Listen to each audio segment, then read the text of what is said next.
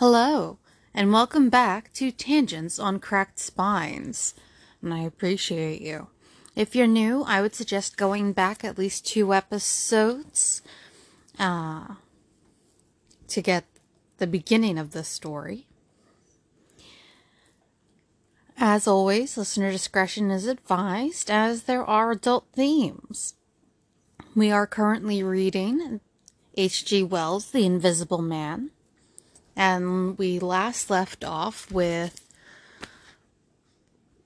the stranger who, five chapters in, is not named, being at this inn for several months now. Um, he's made everybody both highly suspicious of himself and hate him. Like, there's nobody in town that actually likes the man because he is a rather gruff individual. Um, there's lots of rumors about him. Some say he's an escaped criminal. Some people say that he's hiding the fact that he is um, multiple colors.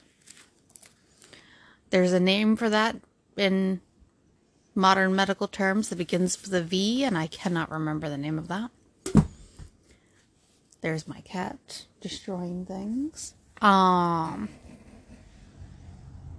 and oh yes, uh, the big thing that we ended with, other than the fact that he had lots and lots of luggage, and the of course, that also got the townspeople talking.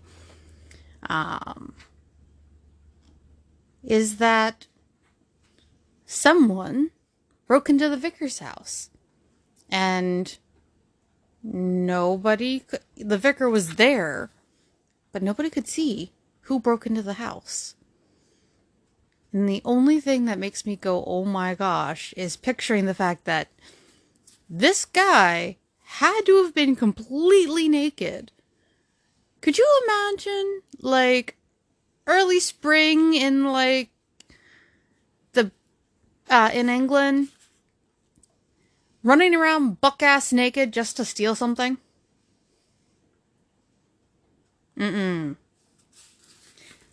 Anyways, that's where we left off was the vicar going looking at his wife and being like there somebody was here and stole stuff, right? We heard them sneezing, we heard them running around, they lit the candle. We saw the door open and close by itself.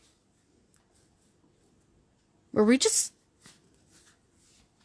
Were we just robbed by a ghost?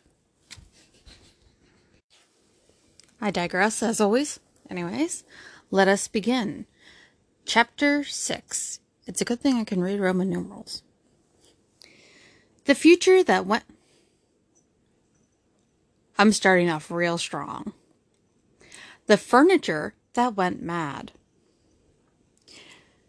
Now it happened that in the early hours of Whit Monday, before Milly was hunted for the day, all right, Mr. Hall and Mrs. Hall both rose and went noiselessly down into the cellar. Their business there was of a private nature and had something to do with the specific gravity of their beer. They had hardly entered the cellar when Mrs. Hall found she had forgotten to bring down a bottle of sarsaparilla from their joint room. As she was the expert and principal operator of this affair, Hall very properly went upstairs for it. On the landing, he was surprised to see that the stranger's door was ajar. Oh, yeah, that's the other thing. There are about three people who are pretty sure that they have seen the uh, invisible man be invisible. But they're chucking it up to being nuts or misseeing things, including the doctor who was actually touched by the invisible hand and ran down to the vicar before the vicar got robbed. The vicar laughed at him. He went on into his own room and found the bottle as he had been directed. But returning with the bottle, he noticed that the bolts of the front door had been shot back and the door was in fact simply on the latch and with a flash of inspiration, he connected this with the stranger's room upstairs and the suggestions of Mr. Teddy Henfrey. He distinctly remembered holding the candle while Mrs. Hall shot these bolts overnight. At the sight, he stopped, gaping, when, with the bottle still in his hand, went upstairs again. He rapped at the stranger's door. There was no answer. He rapped again, then pushed the door wide open and entered. It was as he expected. The bed, the room also, was empty.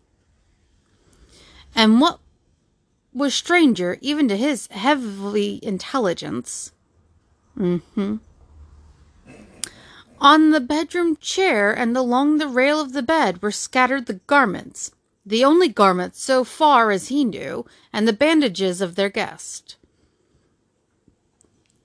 His big slouch hat, even, was cocked jauntily over the bedpost. As Hall stood there, he heard his wife's voice coming out of the depths of the cellar, with that rapid telescoping of the syllables and interrogative cocking up of the final words to a high note, by which the West Sussex villager is wont to indicate a brisk impatience. George, you get what I want. All right. At that, he turned and hurried down to her. Janny, he said over the rail of the cellar steps, "Tell the truth what Henfrey says. He's not in you's room. Aunt? Aunt? And the front door's unbolted. At first, Mrs. Hall did not understand, and as soon as she did, she resolved to see the empty room for herself. Hall, still holding the bottle, went first. If he ain't there, he said, his clothes are, and what's he doing without his clothes then? Tus a most curious bassness. As they come came up the cellar steps, they both, it was afterwards ascertained, fancied they heard the front door open shut, but seeing it closed and nothing there, neither said a word to the other about it at the time. Mrs. Hall passed her husband in the passage and ran on first upstairs. Someone sneezed on the staircase. Hall, following six steps behind, thought that he heard her sneeze. She, going on first, was under the impression that Hall was sneezing. She flung open the door and stood regarding the room. Of all the curious, she said. She heard a sniff close behind her head as it seemed, and turning, was surprised to see Hall a dozen feet off on the topmost stair. But in another moment he was beside her. She bent forward and put her hand on the pillow and then under the clothes. Cold, she said. He's been up this hour or more. As she did so, a most extraordinary thing happened. The bedclothes gathered themselves together, leapt up suddenly into a sort of peak, and then jumped headlong over the bottom rail. It was exactly as if a hand had clutched them in the center and flung them aside. Immediately after, the stranger's hat hopped off the bedpost, described a whirling flight in the air through the better part of a circle, and then dashed straight at Mrs. Hall's face. Then, as swiftly as the sponge from the washstand, and then the chair, flinging the stranger's coat and trousers carelessly aside, and laughing dryly in a voice singularly like the stranger's, turned itself up with its four legs at Mrs. Hall, seemed to take aim at her for a moment, and charged at her. She screamed and turned, and then the chair legs came gently but firmly against her back and impelled her and Hall out of the room. The door slammed violently and was locked. The chair and bed seemed to be executing a dance of triumph for a moment, and then abruptly everything was still. Okay, I will confess I've never actually seen a movie um about the invisible man. But I guarantee that that scene is not in it and it should be. If I'm wrong, please tell me and tell me which version I need to watch. Because that would be a hilarious cinematic uh, scene. As would be, you know, any of the others thus far. This is a hilarious story. Also, like, if you're gonna steal from somebody buck ass naked, maybe don't do it while you have a cold. Because I think that's also a hilarious thing is, you know, they keep it showing that they're looking around for him because he is sneezing or sniffling.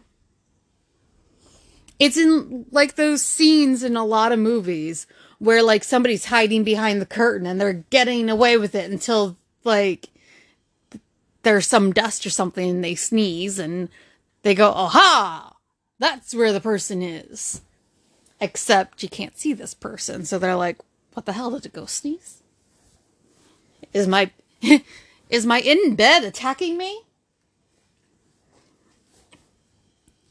Mrs. Hall was left almost in a fainting condition in Mr. Hall's arms on the landing. It was with the greatest difficulty that Mr. Hall and Milly, who had been roused by her scream of alarm, succeeded in getting her downstairs and applying the restoratives customary in these cases. Pretty sure that means alcohol. Or at least spiked tea.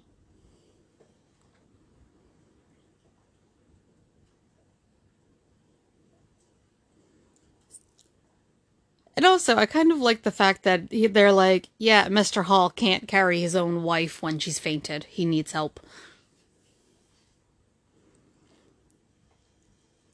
So either he's weak or she's a larger woman.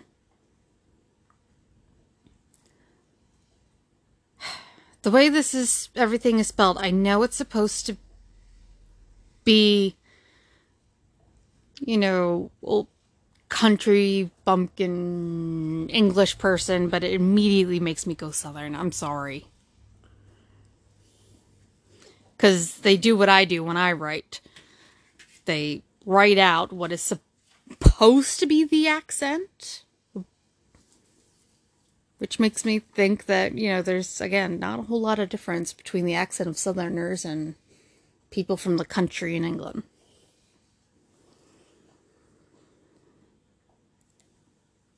Ta spirits, said Mrs. Hall. I know ta spirits. I've read in papers of an tables and chairs leaping and dancing. Take a drop more, Janny, said Hall. Twill steady ye. Lock him out, said Mrs. Hall. Don't let him come in again. I half guessed. I might have known, with them googling eyes and bandaged head and never going to church of a Sunday. And all they bottles, more'n it's right for anyone to have. He's put the spirits into the furniture. My good old furniture! 'Twas in that very chair my poor dear mother used to sit when I was a little girl. I think it should rise up against me now. Just a drop more, Janny, said Miss Ah Hall. Your nerves is all upset. So, yes, I'm assuming that it's alcohol. They sent Milly uh, across the street through the golden five o'clock sunrise to rouse up Mr. Sandy Wadgers, the blacksmith. Wadgers? Waggers? Waggers. Mr. Hall's compliments, and the furniture upstairs was behaving most extraordinary. Would Mr. Waggers come round? He was a knowing man, and Mr. Waggers was very resourceful. He took quite a grave view of the case. Armed, armed, if that ain't witchcraft, was the view of Mr. Sandy Waggers. You warn't horseshoes for such gentry as he. He came round greatly concerned. They wanted him to lead the way upstairs to the room, but he didn't seem to be in any hurry. He preferred to talk in the passage. Over the way, Huxter's apprentice came out and began taking down the shutters of the tobacco window. He was called over to join the discussion. Mr. Huckster naturally followed over in the course of a few minutes. The Anglo Saxon genius for parliamentary government asserted itself. There was a great deal of talk and no decisive action. Pretty sure that's any government. Let's have the facts first, insisted Mr. Sandy Wadgers. Let's be sure we'd be acting perfectly right in bustin' that there door open. A door on bust is always open to bustin', but ye can't unbust a door once you've busted it. And suddenly and most wonderfully, the door of the room upstairs opened of its own accord, and as they looked up in amazement, they saw descending the stairs the muffled figure of the stranger, staring more blackly and blankly than ever with those unreasonably large blue glass eyes of his. He came down stiffly and slowly, staring all the time. He walked across the passage staring, then stopped. Look there, he said, and their eyes followed the direction of his gloved finger and saw a bottle of sarsaparilla hard by the cellar door. Then he entered the parlor and suddenly, swiftly, viciously slammed the door in their faces. Not a word was spoken until he, the last echoes of the slam had died away. They stared at one another. Well, if that don't lick everything, said Mr. Wadgers, and left the alternative unsaid. I'd go in and ask about it, said Wagner's to Mr. Hall. I'd demand an explanation. It took some time to bring the landlady's husband up to that pitch. At last he rapped, opened the door, and got as far as, Excuse me, go to the devil, said the stranger in a tremendous voice, and shut that door after you. So that brief interview it terminated.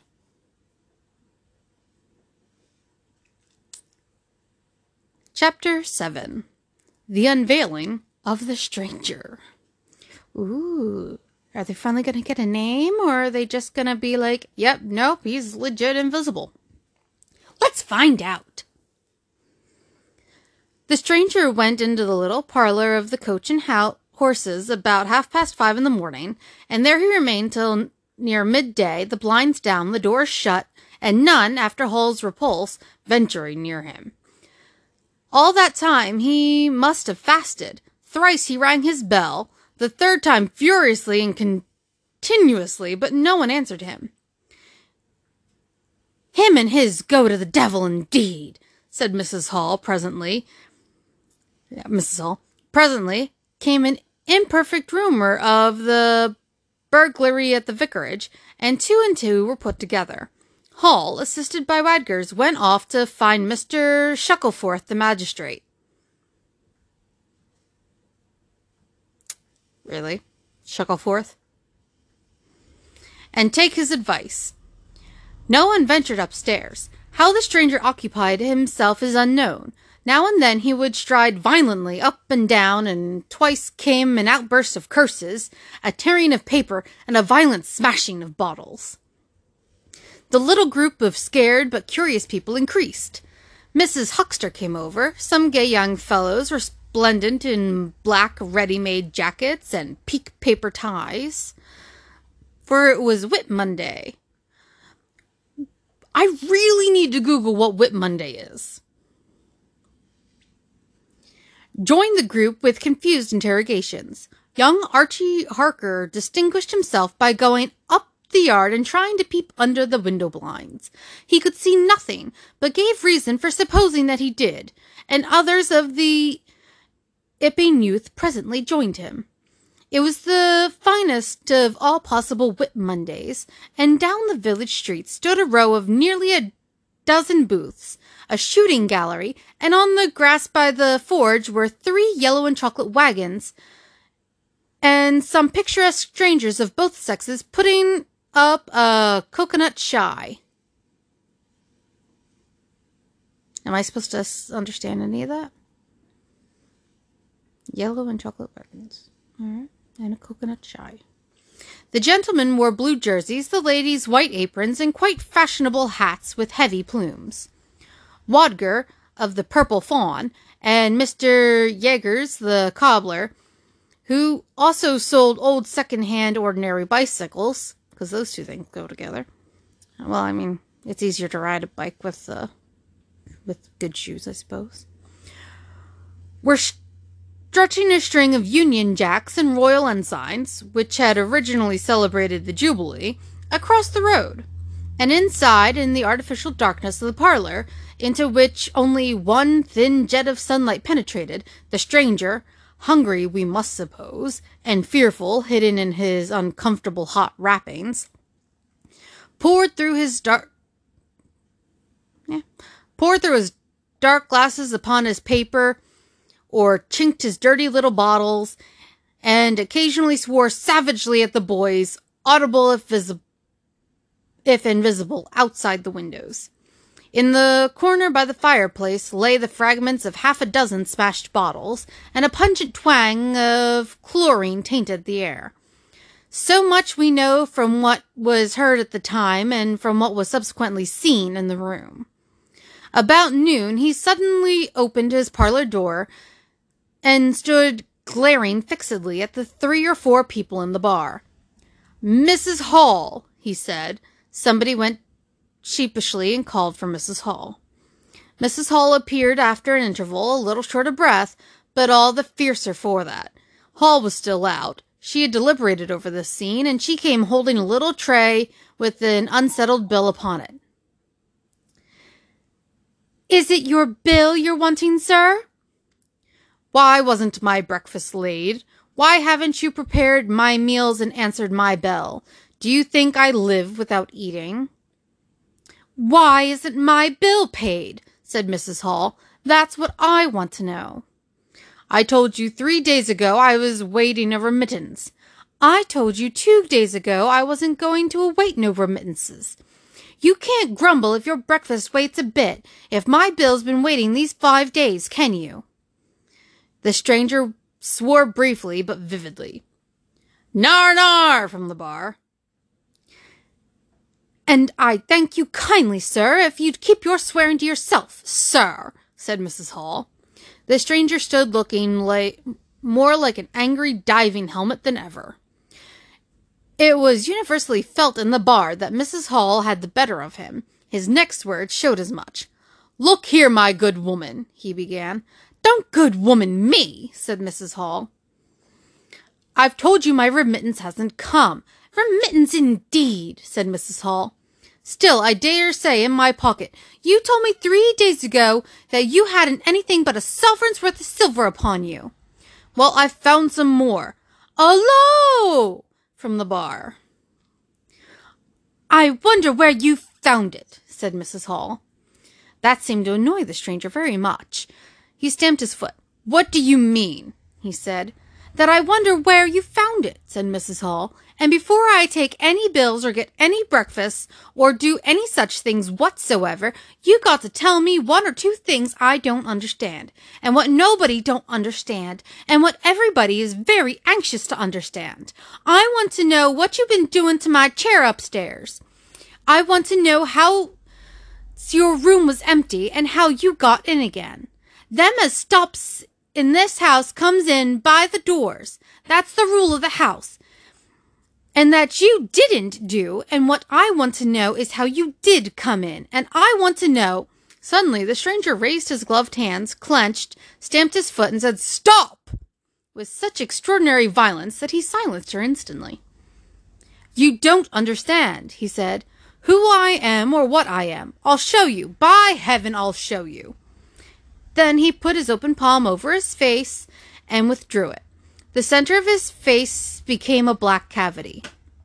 Here, he said. He stepped forward and handed Mrs. Hall something which she, staring at his metamorphosed face, accepted automatically. Then, when she saw what it was, she screamed loudly, dropped it, and staggered back. The nose! It was the stranger's nose, pink and shining, rolled on the floor. Oh, so it wasn't makeup. Then he removed his spectacles and everyone in the bar gasped. He took off his hat and with a violent gesture tore his whiskers and bandages. For a moment they resisted him. A flash of horrible anticipation passed through the bar. Oh my God, said someone. Then off they came. It was worse than anything. Mrs. Hall, standing open mouthed and horror struck, shrieked at what she saw and made for the door of the house. Everyone began to move. They were prepared for scars, disfigurements, tangible horrors, but nothing? The bandages and false hair flew across the passage into the bar, making a hobbledehoy jump to avoid them. Everyone tumbled on everyone else down the steps. For the man who stood there shouting some incoherent explanation was a solid gesticulating figure up to the coat collar of him, and then nothingness. No visible thing at all. People down the village heard shouts and shrieks, and looking up the street saw the coach and horses violently firing out its humanity. That's a fun sentence. They saw Mrs. Hall fall down and Mr. Teddy Henfrey jump to avoid tumbling over her, and then they heard the frightful screams of Milly, who emerged suddenly from the kitchen at the noise of the tumult, and came upon the headless stranger from behind. These increased suddenly. Forthwith, everyone all down the street, the sweet stuff seller, coconut shy proprietor. What is a coconut shy? And his assistants, the swing man, little boys and girls, rustic dandies, smart wenches, smocked elders, and apron gypsies, began running towards the inn, and in a miraculously short space of time, a crowd of perhaps forty people, and rapidly increasing, swayed and hooted, and inquired and exclaimed and suggested in front of Mrs. Hall's establishment. Everyone seemed eager to talk at once, and the result was babel. A small group supported Mrs. Hall, who was picked up in a state of collapse. There was a conference and the incredible evidence of a vociferous eyewitness. Oh, bogey! What's he been doing then? Ain't hurt the girl, has he? Run at him with a knife, I believe. None, I tell you. I mean, no manner of speaking. I mean, no marn without a without a Ed. Nonsense, tis some conjuring trick. Fetched off his wrapping. He did. In the struggles to see through the open door, the crowd formed itself into a straggling wedge, with the more adventurous apex near the end. He stood for a moment. Oh, sorry. He stood for a moment. I heard the gal scream and he turned. I saw her skirts whisk and he went after her. Didn't take ten seconds. But he comes with a knife in his hand and a loaf. Stood just as if he was staring. Not a moment ago. Went in that there door. I tell ye, he ain't got no ad at all. You just missed it. There was a disturbance behind, and the speaker stopped to step aside for a little procession that was marching very resolutely towards the house. First, Mr. Hall, very red and determined, then Mr. Bobby Jaffers, the village constable, and then the wary Mr. Wadgers. I noticed the magistrate chuckle something or other was not in that. They had come now armed with a warrant. People shouted conflicting information of the recent circumstances. Ed or no Ed, said Jaffers, I got to rest and rest and I will. Mr. Hall marched up the steps, marched straight to the door of the parlor, and flung it open. Constable, he said, do your duty. Jaffers marched in, Hall next, Wadgers last, last, last. They saw in the dim light the headless figure facing them, with a gnawed crust of bread in one gloved hand and a chunk of cheese in the other. That's him, said Hall. What the devil's this? came in a tone of angry exultation from uh, above the collar of the figure. You're a damned run customer, mister, said Mr. Jaffers. But Ed or no head, the warrant says body, and duty's duty. I'm sorry. Whether you've got a head or not, the warrant says I need to get your body, so you're coming with me. Yeah. Can you imagine being the constable? Coming in, seeing a headless figure eating uh bread and cheese and being like Hey look, my warrant says body. head or no head, you're coming with me. Uh,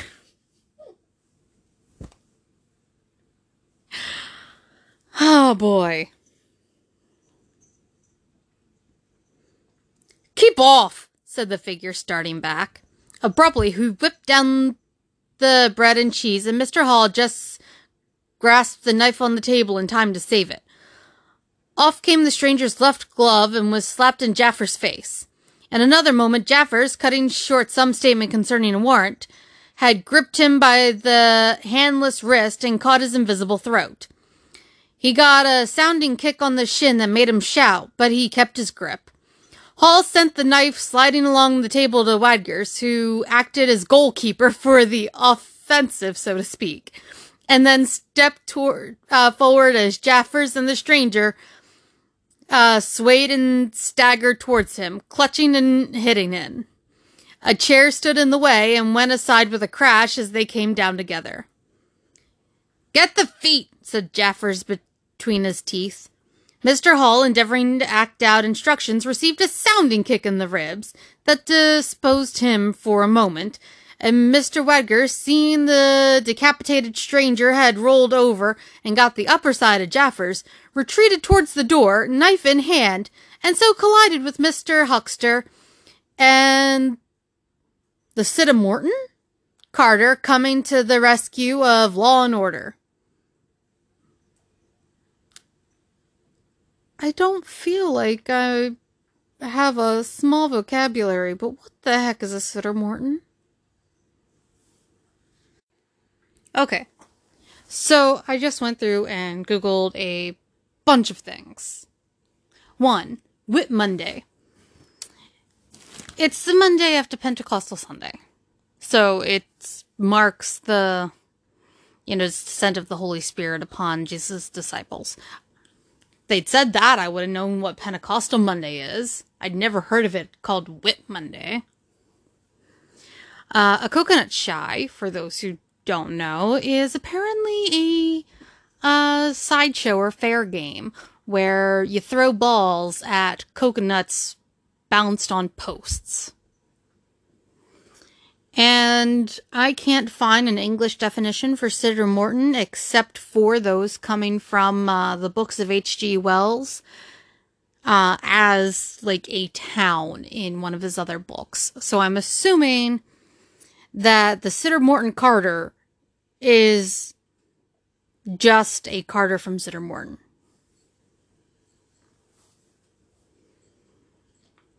And back to chapter 7. At the same moment, down came three or four bottles from the chiffonier and shot a web of pungency into the air of the room. I'll surrender, cried the stranger. Though he had Jaffers down, and in another moment he stood up panting, a strange figure, headless and handless. For he had pulled off his right glove now as well as his left. It's no good, he said, as if sobbing for breath. It was the strangest thing in the world to hear that voice coming as if out of the empty space. But the Sussex peasants are perhaps the most matter of fact people under the sun. Jaffers got up also and produced a pair of handcuffs. Then he stared. I say, said Jaffers, brought up short by the dim realization of the incongruity of the whole business. Darn it! Can't use them as I can see. The stranger ran his arm down his waistcoat, and as if by a miracle, the buttons to which his empty sleeve uh, pointed became undone. Then he said something about his shin and stooped down. He seemed to be fumbling with his shoes and socks. Why, said Huxter suddenly, that's not a man at all. It's just empty clothes. Look! You can see down his collar and the linings of his clothes. I could put my arm he extended his hand. It seemed to meet something midair, and he drew it back with a sharp mm-hmm. exclamation. I wish you'd keep your fingers out of my eye, said the aerial voice in a tone of savage expulsion. The fact is, I'm all here heads, hands, legs, and all the rest of it, but it happens I'm invisible. It's a confounded nuisance, but I am. That's no reason why I should be poked to pieces by every stupid bumpkin and Iping, is it? The suit of clothes, now all unbuttoned and hanging loosely upon its unseen supports, stood up, arms akimbo. Several of the men folks had now entered the room, so that it was closely crowded. Invisible, eh? said Huxter, ignoring the stranger's abuse. Who ever heard of the likes of that? It's strange, perhaps, but it's not a crime. Why am I assaulted by a policeman in this fashion? Ah, oh, that's a different matter, said Jaffers. No doubt you are a bit difficult to see in this light, but I got a warrant and it's all correct. What I'm after ain't no invisibility. It's burglary. There's a house been broken into and money took. Well, and circumstances certainly point. Stuff and nonsense, said the invisible man. I hope so, sir, but I've got my instructions. Well, said the stranger, I'll come. I'll come. But no handcuffs. It's the regular thing, said Jaffers. No handcuffs, stipulated the stranger. Pardon me, said Jaffers. Abruptly, the figure sat down, and before anyone could realize what was being done, the slippers, socks, and trousers had been kicked off under the table. Then he sprang up again and flung off his coat. Here, stop that, said Jaffers, suddenly realizing what was happening. He gripped at the waistcoat. It struggled, and the shirt slipped out of it and left it limp and empty in his hand. Hold him, said Jaffers loudly. Once he gets the things off.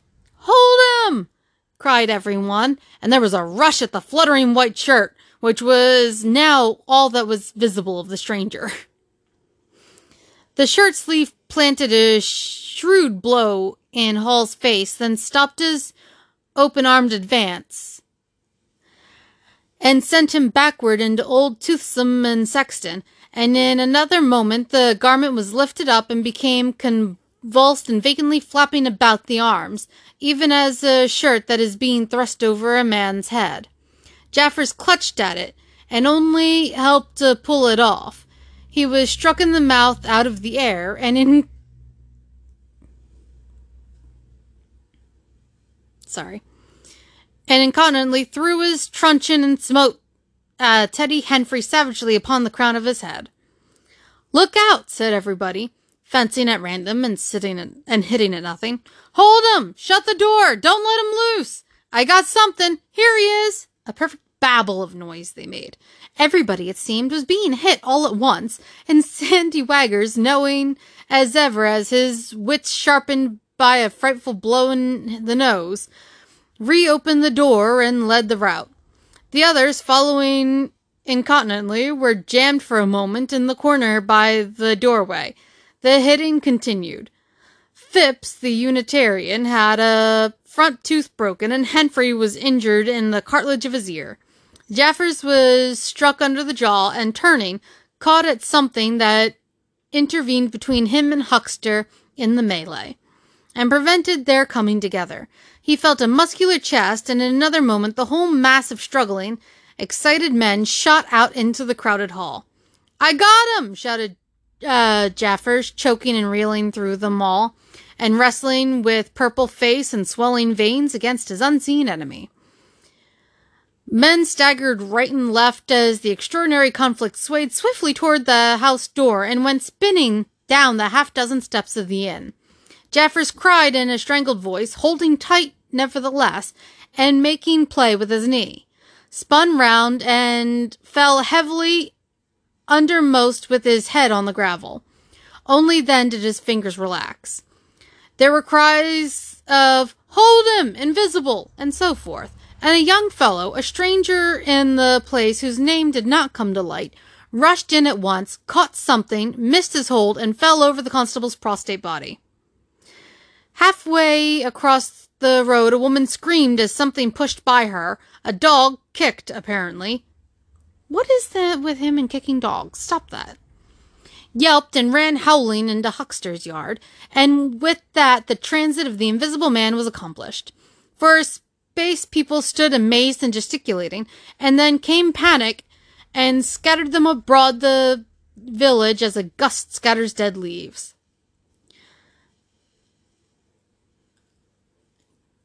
but Jaffers lay quite still, face upward and knees bent.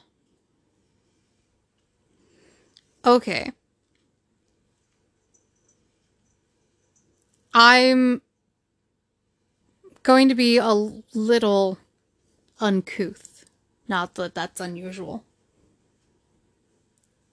But could you imagine being a good Christian individual celebrating the Pentecost and then finding out that one of your guests is invisible?